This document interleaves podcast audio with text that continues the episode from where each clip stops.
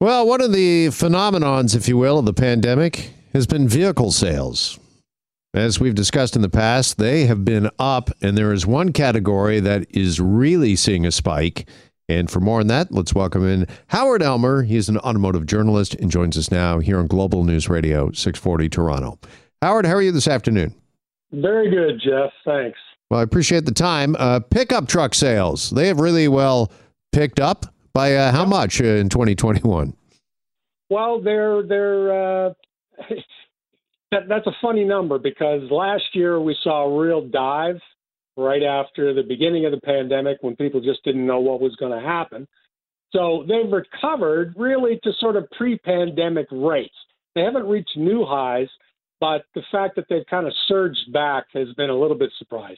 Yeah, it's uh, one in four, right? Vehicles that have been sold uh, right now. A quarter of the vehicles sold in Canada in 2021 have been pickups.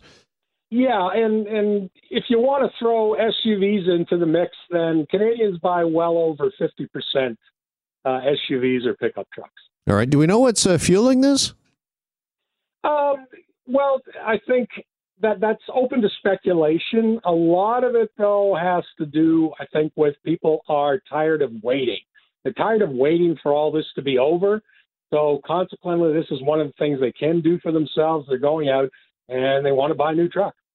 Yeah, and do you think it's pickup trucks and it's SUVs? Because uh, I know we're under a stay-at-home order uh, right now, and activities are uh, limited. But uh, I think uh, you know a lot of people have been thinking about uh, getting outdoors. Camping has been on their minds, that sort of thing. Do you think that's playing into it?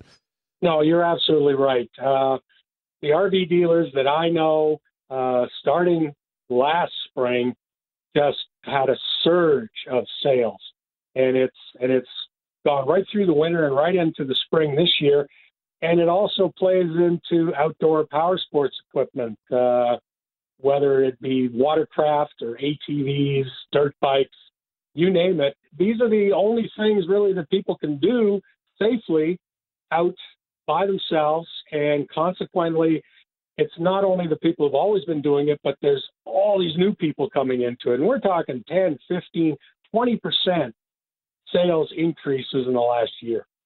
And when it comes to pickup trucks and SUVs, I mean, my mind uh, immediately goes to fuel and fuel consumption. And we've seen gas prices uh, once again rising and spiking. Are there concerns? I mean, I guess not if we're seeing uh, one in four vehicles sold right now in 2021 being pickup trucks. But is there concern over fuel consumption, or has technology made pickup trucks and SUVs that much more efficient? You hit the nail on the head. Um, the manufacturers have worked very hard at uh, offering a lot of turbocharged engines, smaller displacement, um, vehicles that actually cylinders deactivate for lower fuel consumption. So many pickup trucks are on par with a lot of smaller vehicles when it comes to fuel economy. Hmm. Yeah, never would have guessed. Never would have known because you see these big mammoth uh, trucks and uh, SUVs, and you just uh, automatically think a gas guzzler. But uh, obviously, uh, technology is uh, doing some work there. And speaking of technology, we're also hearing, Howard, that this semiconductor shortage is maybe about to make cars more expensive. What's going on with that? Well, that creates an issue of lack of supply. I mean, the semiconductors are necessary to, to finish vehicles. Many of the manufacturers are actually right now following a incomplete um, schedule on their production vehicles. They're actually building them right up until the point where they need those parts, and then they're taking them outside and they're parking them. So right now there are tens of thousands of trucks that are sitting in lots um, just waiting to be finished because they're so worried about you know, this lack of product on dealer lots. But on the other hand, we're already seeing that. There is a scarcity, and particularly if you're trying to order something. So that may very well also lead to higher prices because, you know, dealers are in business. If they sense that they can get more because somebody is impatient, they're going to charge you.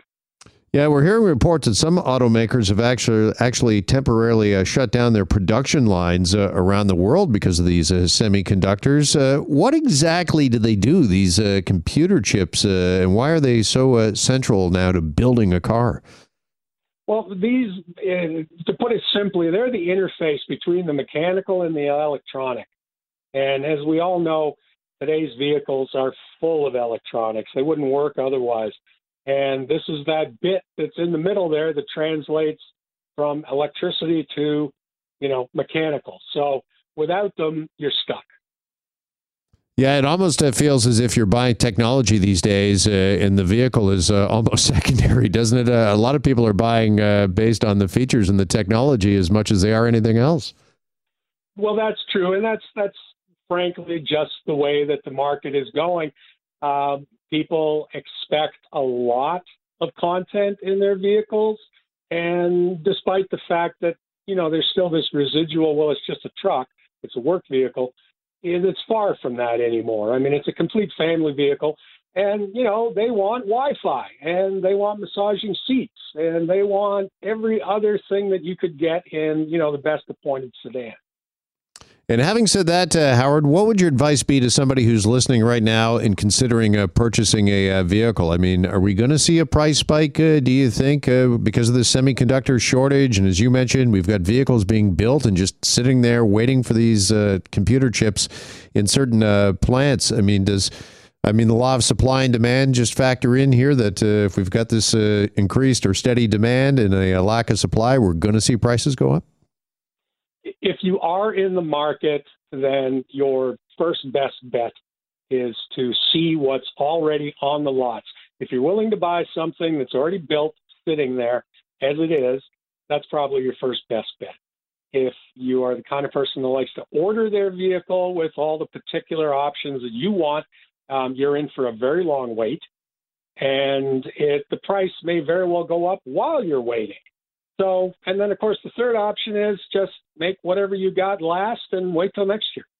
All right, Howard. Really appreciate the time and the conversation. Thanks so much for joining us. You're very welcome. All right, there goes Howard Elmer, automotive journalist